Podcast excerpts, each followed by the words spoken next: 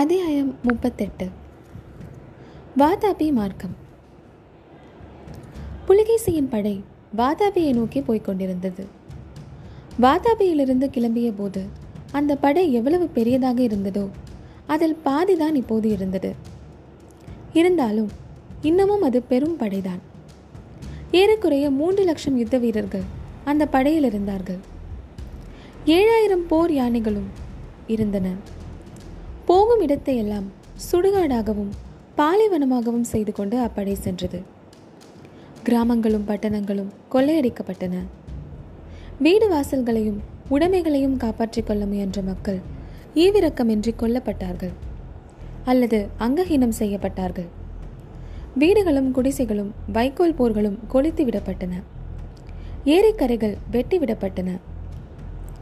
ஒரு பக்கம் பசியினாலும் இன்னொரு பக்கம் பழி வாங்கும் வெறியினாலும் சலகிய வீரர்கள் இம்மாதிரி பயங்கர அட்டூழியங்களை செய்தார்கள். தாங்கள் செய்வது போதாது என்று யானைகளையும் அவர்கள் அந்த நாச வேலையில் ஏவிவிட்டார்கள். பசியும் வெறியும் கொண்ட போர் யானைகள் தாம் போகும் வழியில் இருந்த பசுஞ்சோலைகளை அழித்தன. பயிர் செய்த வயல்களை துவைத்தன. வீட்டு கூரையை பிடுங்கி வீசின. வைக்கோல் போர்களை இடறி எறிந்தன. இதனால் எல்லாம் சலக்கர் படை திரும்பி போன பாதை வெகு சுலபமாக தெரிந்து கொள்ளும்படி இருந்தது. அந்த பாதையானது ஒரு பெரிய பயங்கரமான சூறைக்காற்று போன வழியைப் போல காணப்பட்டது. அந்த பாதையில் பின்னர் வெகு காலம் அழுகுரலும் புலம்பல் ஒளியும் கேட்டுக்கொண்டிருந்தன பருந்துகளும் கழுகுகளும் வட்டமிட்டு கொண்டிருந்தன. நரிகள் பட்ட பகலிலேயே ஊழையிட்டுக் கொண்டிருந்தன. வாதாபி நோக்கி சென்ற சலுக்கர் படையுடன் சிவகாமியும் போய்க் கொண்டிருந்தாள். அவளை பல்லக்கிலே வைத்து தூக்கி கொண்டு போனார்கள். ஆனால் பல்லக்கு சுமப்பவர்கள் தன்னை தூக்கி கொண்டு போவதாகவே சிவகாமிக்கு தோன்றவில்லை. தடுக்க முடியாத ஏதோ ஒரு விதி தன்னை எங்கேயோ அழைத்து போய்க் கொண்டிருப்பதாகவே அவளுக்கு தோன்றியது. சலக்கர்களால் சிறைப்பிடிக்கப்பட்ட உடனே அவள் மனதில் தோன்றியிருந்த பீதியும் தன்னுடைய கதி என்ன ஆகப் போகிறதோ என்ற கவலையும் இப்போது மறைந்துவிட்டன. அத்தகைய நிலைமையில் ஒரு அபலை பெண்ணிடம் சற்றும் எதிர்பார்க்கவே முடியாத மனோதைரியம் அவளுக்கு ஏற்பட்டிருந்தது. மனோதைரியம் மட்டுமல்ல தன்னுடைய சக்தியை குறித்த ஒரு பெருமித உணர்ச்சியும் உண்டாகியிருந்தது. சிறைபிடிக்கப்பட்ட பெண்களை விடுதலை செய்யும்படி புலிகேசியிடம் விண்ணப்பம் செய்து வெற்றி பெற்றதிலிருந்து அந்த பெருமித உணர்ச்சி சிவகாமிக்கு உண்டாயிற்று. இதோ ஒரு சக்கரவர்த்தி. பல்லவ சாம்ராஜ்யத்தை காட்டிலும் எவ்வளவோ பெரிய சாம்ராஜ்யத்தின் சக்கரவர்த்தி. அபலையாகிய தன்னுடைய வேண்டுகோளுக்கு உடனே இணங்கிவிட்டார். இது மட்டுமல்ல இன்னும் தான் என்ன சொன்னாலும் அதன்படி அவர் செய்ய ஆயத்தமாக இருந்தார் என்பதை அவருடைய முகபாவத்திலிருந்து சிவகாமி தெரிந்து கொண்டாள். அதே சமயத்தில் சிவகாமி இன்னொரு ரகசியத்தையும் கண்டு கொண்டிருந்தாள். அல்லது கண்டு கொண்டிருந்ததாக எண்ணினாள். அன்று காஞ்சியில் கூடியிருந்த சபையிலே புலிகேசியின் முகத்தை பார்த்தபோது ஏதோ ஒரு விளங்காத மர்மம் அதில் இருப்பதாக அவளுக்கு தோன்றியது அல்லவா? அது என்ன என்பது இப்போது அவளுக்கு தெரிந்துவிட்டது. புத்த பிக்ஷு நாகநந்தியின் முகத்துக்கும் புலிகேசியின் முகத்துக்கும் இருந்த ஒற்றுமைதான் அது. ஆஹா தெரிந்தது மர்மம். புலிகேசி சக்கரவர்த்தியும் புத்த பிக்ஷுவும் ஒருவரே தான் மகேந்திர பல்லவர் மாறுவேடம் பூண்டு தேச யாத்திரை செய்வது உண்டு என்பதை சிவகாமி அறிந்திருந்தவளாகையால் புலிகேசியும் அப்படி மாறுவேடம் பூணுவது இயற்கை என்று அவளுக்கு தோன்றியது. புத்த பிக்ஷு தன்னுடைய நாட்டிய கலையில் காட்டிய ஆர்வம் எல்லாம் அவளுக்கு நினைவு வந்தது. ஒருவேளை தனக்காகவே புலிகேசி காஞ்சி மீது படையெடுத்து வந்திருக்கலாம் என்றும் அவள் எண்ணமிட்டாள். தன்னிடம் இவ்வளவு சக்தி இருக்கிறது என்பது சிவகாமிக்கே வியப்பையும் பிரமிப்பையும் அளித்தது. கொடுமைக்கும் குரூரத்துக்கும் பெயர் போன வாதாபி புலிகேசி தன்னுடைய விருப்பத்தின்படி நடக்க சித்தமாக இருக்கிறார். இந்த நினைவு அடிக்கடி தோன்றி சிவகாமியின் பெருமிதத்தை வளர்த்து வந்தது. அன்றியும் தன்னுடைய பாதுகாப்பை பற்றி அவளுக்கு கவலை ஏற்படாமலும் செய்தது. தன்னுடைய விருப்பத்திற்கு விரோதமாக ஒன்றும் நடக்காது என்றும் தனக்கு தீங்கு எதுவும் நேராது என்றும் அவள் தைரியம் கொண்டாள். இந்த நாட்களில் சிவகாமி மாமல்லரை பற்றி நினைத்தாளா? நல்ல கேள்வி. அவளுடைய எல்லாவித மானசீக அனுபவங்களுக்கும் அடிப்படையில் மாமல்லரின் நினைவு இருந்து வந் இருந்து கொண்டுதான் இருந்தது. ஆனால் அந்த நினைவு அவ்வப்போது விசித்திர ரூபங்களை கொண்டது. அன்பு ஆத்திரமாயிற்று. ஆத்திரம் துயரமாயிற்று. துயரம் துவேஷத்தையும் பழிவாங்கும் எண்ணத்தையும் உண்டாக்கிற்று. பல்லவ சாம்ராஜ்யத்தை ஆள பிறந்த மாமல்லரால் பல்லவ நாட்டு பெண்களை சிறைபிடிக்கப்படாமல் காப்பாற்ற முடியவில்லையே. இந்த ஏழை சிற்பியின் மகளால் அவர்களை விடுதலை செய்ய முடிந்ததே. இந்த செய்தியை சத்ருக்னன் அவரிடம் சொல்லும்போது அவர் என்ன நினைப்பார்? மகிழ்ச்சி அடைவாரா கோபம் கொள்வாரா? அவர் என்ன நினைத்தால் இங்கு யாருக்கு என்ன? கேவலம் சிற்பியின் மகள் என்றுதானே என்னை அவர் அலட்சியம் செய்து விட்டிருந்தார். அவருடைய தந்தை என்னை அவமானப்படுத்தியதையெல்லாம் பார்த்து கொண்டு சும்மா இருந்தார். உண்மையிலேயே என்னிடம் அன்பு இருந்தால் என்னை காட்டிலும் ராஜ்யத்தை பெரிதாக மதிப்பாரா? மகேந்திர பல்லவரிடம் தம் எண்ணத்தை தைரியமாக சொல்லி என்னை மணந்து கொண்டிருக்க மாட்டாரா? அப்படி செய்திருந்தால் இந்த விபரீதமெல்லாம் நேர்ந்திருக்குமா? நல்லது நானும் அவருக்கு ஒரு பாடம் கற்பிக்கிறேன். இதோ ஒரு மகா சக்கரவர்த்தி. பல்லவ ராஜ்யத்தை காட்டிலும் மூன்று மடங்கு பெரிய ராஜ்யமுடையவர். நான் காலால் இட்ட பணியை தலையால் செய்வதற்கு காத்திருக்கிறார். மாமல்லர் வந்து இதை பார்க்கட்டும். இப்படிப்பட்ட மகோன்னத பதவியை நான் எவ்வளவு துச்சமாக கருதி அவருடன் வருவதற்கு தயாராக இருக்கிறேன் என்பதையும் நேரிலே தெரிந்து கொள்ளட்டும். ஒருவேளை அவர் வராமலே இருந்துவிட்டால்? இந்த எண்ணம் தோன்றியதும் சிவகாமியின் உடம்பில் உள்ள ரத்தமெல்லாம் ஒரு கணத்தில் துண்டி சுண்டி போய் அவளுடைய தேகம் ஒரு தூள் கூடாக மாறிவிட்டதை போன்ற பயங்கர உணர்ச்சி ஏற்பட்டது. அடுத்த கணம் அவள் மீண்டும் தைரியம் பெற்றாள். வராமல் இருந்து விடுவாரா? ஒரு நாளும் அப்படி செய்ய மாட்டார். அவ்வளவு கேவலமான மனுஷர் அல்ல. அவருடைய அன்பும் அவ்வளவு மட்டமானது அல்ல. வேலின் மேல் ஆணையிட்டு கூறிய வாக்குறுதியை நிறைவேற்றுவதற்காகவாவது அவர் அவசியம் வருவார். ஒருவேளை அவர் வரவில்லை என்றால்? என்பதாக சிவகாமி மனதை திடப்படுத்திக் கொண்டு சிந்தனை செய்தாள். வரவில்லை என்றால் அதற்கு என்ன அர்த்தம்? என்னிடம் அவருக்கு உண்மையில் அன்பு இல்லை. என்னிடம் காதல் கொண்டதாக அவர் சொன்னதெல்லாம் வெறும் நடிப்பு என்றுதான் அர்த்தம். நல்லதாக போயிற்று. அன்பில்லாதவரை பிரிந்து வந்ததற்காக நான் ஏன் வருத்தப்பட வேண்டும்? என் தந்தை எனக்கு அளித்த அற்புதமான நாட்டியக்கலை இருக்கிறது. விஸ்தாரமான வாதாபி ராஜ்யம் இருக்கிறது. அதற்கப்பால் ஹர்ஷவர்தனருடைய சாம்ராஜ்யமும் இருக்கிறது. அன்பில்லாத ஒரு மனிதரிடம் பிரேமை வைத்து ஏன் உருகி அழிய வேண்டும்? இப்படி சிவகாமி எண்ணிய போதே உண்மையில் அவளுடைய உள்ளம் அந்த அன்பில்லாத மனிதரை குறித்து உருகி கரைந்து கொண்டிருந்தது. சிச்சி இது என்ன வீண் பிரமை? அவர் மட்டும் வந்து என்னை அழைத்து போகாவிட்டால் அப்புறம் இந்த உலக வாழ்க்கையில் என்ன இருக்கிறது? எதற்காக வாழ வேண்டும்? நாட்டியமாவது கலையாவது மண்ணாங்கட்டியாவது? வீணாக என்னை நானே ஏமாற்றிக் கொள்வதில் என்ன பிரயோஜனம்? சலக்கரிடம் சிறைப்பட்டு நான் உயிர் வாழ்ந்து கொண்டிருப்பது அவருக்காகத்தான்.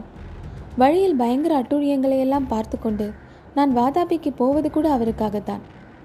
அவர் வந்து இந்த பாதக சலுக்கர்களை பழிவாங்கி என்னை மீட்டுக்கொண்டு போவார் என்ற நம்பிக்கையினால்தான் அவருடைய அன்புக்காகவே நான் உயிர் வாழ்கிறேன். அவருடைய கௌரவத்தை பாதுகாக்கவே நான் வாதாபிக்க போகிறேன். அவர் என்னை மறந்துவிட்டால் நல்லது. அப்புறம் இந்த உயிரை மாய்த்துக்கொள்ள எத்தனை நேரம் ஆகிவிடும்? சிவகாமி நாட்டியம் ஆடும்போது சில பாடல்களுக்கு அபிநயம் பிடிப்பதற்கு மின்னல் மின்னும் நேரத்தில் உணர்ச்சிகளையும் முகபாவங்களையும் மாற்றிக்கொள்ள வேண்டியதாக இருக்கும். பார்ப்பவர்கள் அம்மாறுதல்களை தொடர்ந்து கவனிப்பது கூட அசாத்தியமாகிவிடும். இப்போது சிவகாமியின் உள்ளமானது உண்மையாகவே அத்தகைய மின்னல் வேக உணர்ச்சி மாறுதல்களை அனுபவித்து வந்தது. பல்லவ நாட்டு பெண்களை விடுதலை செய்த பிறகு வடவெண்ணை நதிக்கரை போய் சேரும் வரையில் புலிகேசி சக்கரவர்த்தி அவள் இருந்த பக்கம் வரவே இல்லை. புலிகேசியின் புத்தபிக்ஷு வேஷத்தை பற்றிய ரகசியம் தெரிந்துவிடப் போகிறதே எனும் தயக்கத்தினால்தான் அவர் தன்னிடம் வரவில்லை என்று சிவகாமி கருதினாள். அது தனக்கு தெரிந்திருப்பதாக இந்த பிரயாணத்தின் போது காட்டிக்கொள்ளக்கூடாது என்றும் அவள் தீர்மானித்துக் கொண்டாள். வடபெண்ணை நதிக்கு அக்கறையில் முன்னதாக வந்த வாதாபி சைனியத்தின் பெரும் பகுதி தங்கியிருந்தது. அந்த சைனியத்தோடு பின்னால் புலிகேசியோடு வந்த சிறு சைனியம் ஒன்று சேர்ந்த அன்று இரவு. சிவகாமி ஒரு அதிசயமான கனவு கண்டாள். ஆனால் அது கனவா நனவா என்பது அவளுக்கு வெகுநாள் வரையில் சந்தேகமாக இருந்து வந்தது. கனவாக இருந்தாலும் நனவாக இருந்தாலும் அதில் கண்டதும் கேட்டதும் அவளுடைய உள்ளத்தில் புதிய பல சந்தேகங்களையும் கவலைகளையும் கிளப்பி விடுவதற்கு ஏதுவாக இருந்தன. வாதாபி சேனியும் தண்டு இறங்கியிருந்த இடத்திற்கு சற்று தூரத்தில் சிவகாமியின் பல்லக்கும் இறக்கப்பட்டது. பிரதேசம் இயற்கை அழகு பொருந்தியதாகவும் நிசப்தமாகவும் இருந்தது. பூரணச்சந்திரன் வானத்திலும் பூமியிலும் பால் நிலவை பொழிந்து கொண்டிருந்தான். இனிய இளம் காற்று வீசிக்கொண்டிருந்தது நீண்ட பிரயாணத்தினால் பெரிதும் களைப்புற்றிருந்த சிவகாமியும் ஒரு மரத்தின் அடியில் படுத்துக்கொண்டாள் அவளுடைய கண்கள் தாமே மூடிக்கொண்டன சிறிது நேரத்திற்கெல்லாம் நித்ராதேவியின் வயப்பட்டு அயர்ந்த தூக்கத்தில் ஆழ்ந்தாள். ஏதோ பேச்சு குரல் கேட்டு உறக்கம் சிறிது கலைந்தது. ஆனால் கண்ணிமைகள் திறக்க மறுத்தன. எனினும் யார் பேசுகிறார்கள் என்று தெரிந்து கொள்ளும் ஆவலும் அதிகமாக இருந்தது. பெரிதும் முயன்று கண்ணிமைகளை சிறிது திறந்தாள். எதிரே நிலவு வெளிச்சத்தில் அவள் சற்றும் எதிர்பார்க்காத அதிசயமான காட்சி ஒன்று தென்பட்டது. புலிகேசி சக்கரவர்த்தியும் புத்த பிக்ஷுவும் அருகருகே நின்று கொண்டிருந்தார்கள். ஒரே உயரம் ஒரே உருவம் முகத்தின் தோற்றம் மூக்கின் அமைப்பு கண் புருவம் எல்லாம் ஒன்றே. உடைகளில் மட்டும்தான் வித்தியாசம். ஒருவர் சக்கரவர்த்திக்குரிய கிரீட முதலியவை தரித்திருந்தார். இன்னொருவர் மொட்டை தலையுடனும் காவி வஸ்திரத்துடனும் விளங்கினார். இதை பார்த்த சிவகாமி தன் மனதுக்குள் ஆ இதென்ன? புலிகேசியும் புத்த பிக்ஷுவும் ஒருவர் தானே இங்கே தனித்தனியாக நிற்கிறார்களே. ஆகையால் இது உண்மையான காட்சியே அல்ல. நாம் கனவு காண்கிறோம். கனவில்தான் இந்த மாதிரி பிரமை நமக்கு ஏற்பட்டிருக்கிறது என்று எண்ணமிட்டாள். மறுபடியும் கண்ணிமைகள் மூடிக்கொண்டன. கண்கள் மூடிக்கொண்டாலும் செவிகள் திறந்திருந்தன. பின்வரும் சம்பாஷணை அவளுடைய காதில் விழுந்தது. அண்ணா நீ சொன்னது இந்த பெண் தானா? ஆம் இவள்தான். இவள்தான் சிவகாமியா? ஆம் இவள்தான் சிவகாமி. எனக்கு நீ எழுதிய ஓலையில் காஞ்சி சுந்தரியை நீ எடுத்துக்கொள். சிவகாமியை எனக்கு கொடுத்துவிடு என்று எழுதியிருந்தாயே அது இந்த பெண்ணை பற்றித்தானே? ஆமாம் தம்பி ஆமாம். அப்படி இவளிடம் நீ என்ன அழகை கண்டாயோ அதுதான் எனக்கு தெரியவில்லை. இவளை விட எத்தனையோ சுந்தரமான பெண்களை நம் வாதாபியிலேயே நான் பார்த்திருக்கிறேன். இவள் நாட்டியம் ஆடும்போது பார்க்க வேண்டும். அப்போது வேறு விதமாக சொல்லுவாய். அதையும் மகேந்திர பல்லவனுடைய சபையில் பார்த்தேனே அப்படியொன்றும் அதிசயமாக எனக்கு தெரியவில்லை. உனக்கு தெரிந்திருக்காது. கலை கண்களோடு பார்ப்பவர்களுக்கு தான் தெரியும். அஜந்தா சித்திரங்களை பார்த்து இது என்ன அதிசயம் என்று சொன்னவன் தானே நீ? போகட்டும். நமது வம்சத்திற்கு நீ ஒருவன் கலைக்கன் உடையவன் இருக்கிறாயே அதுவே போதும். இந்த தென்னாட்டு படையெடுப்பில் நமக்கு எல்லாம் அபஜயமாக முடிந்தது. ஏதோ உன்னுடைய மன விருப்பமாவது நிறைவேறியதே அதுவரையில் எனக்கும் திருப்திதான். தம்பி இவளை நீ சர்வ ஜாக்கிரதையாக பார்த்து கொள்ள வேண்டும். நான் திரும்பி வரும் வரையில் இவளுக்கு ஒரு குறைவும் வைக்கக்கூடாது. என்ன அண்ணா இப்படி கவலைப்படுகிறாய்? நான் இவளுக்காக கவலைப்படவில்லை. இவளிடம் இருக்கும் கலைக்காக தான் கவலைப்படுகிறேன். அந்த தெய்வ கலைக்கு எந்த ஒரு குறைவும் வரக்கூடாதே என்று கவலைப்படுகிறேன். நல்ல கலை நல்ல கவலை. என்னை கேட்டால் என்ன சொல்வேன் தெரியுமா? மகேந்திர பல்லவனிடம் சொன்னதைத்தான் உனக்கும் சொல்வேன். மகேந்திர பல்லவனிடம் என்ன சொன்னாய் தம்பி? இந்த அற்பர்களுக்கு இவ்வளவு மரியாதை என்ன? எங்கள் நாட்டிலே என்றால் சாட்டையால் அடித்து நடனமாடச் சொல்வோம் என்று கூறினேன்.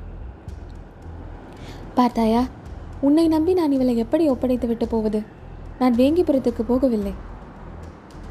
இல்லை இல்லை அண்ணா இல்லை. ஏதோ விளையாட்டுக்காக சொன்னதை உண்மையாக எடுத்துக்கொள்ளாதே உன் விருப்பத்திற்கு மாறாக நான் எந்த காரியத்திலாவது நடந்து கொண்டிருக்கிறேனா? இவளுடைய மனம் கோணாமல் எல்லா ஏற்பாடுகளும் செய்து வைக்கிறேன். நீ கவலையே இல்லாமல் போய்விட்டு வா.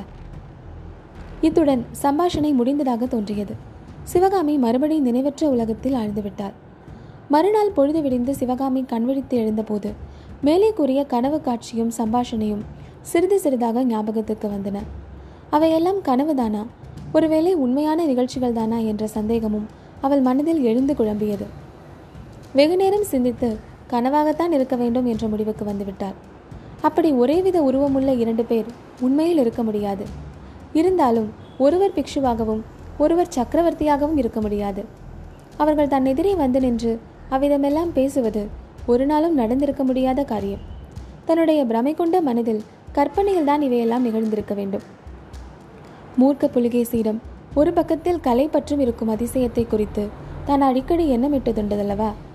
அதன் காரணமாகவே ஒரே மாதிரி இரண்டு உருவங்கள் தன்னுடைய கனவிலே தோன்றி அத்தகைய சம்பாஷணையை நடத்தி இருக்க வேண்டும். புலிகேசியும் புத்த பிக்ஷுவும் உண்மையில் ஒருவர்தான்.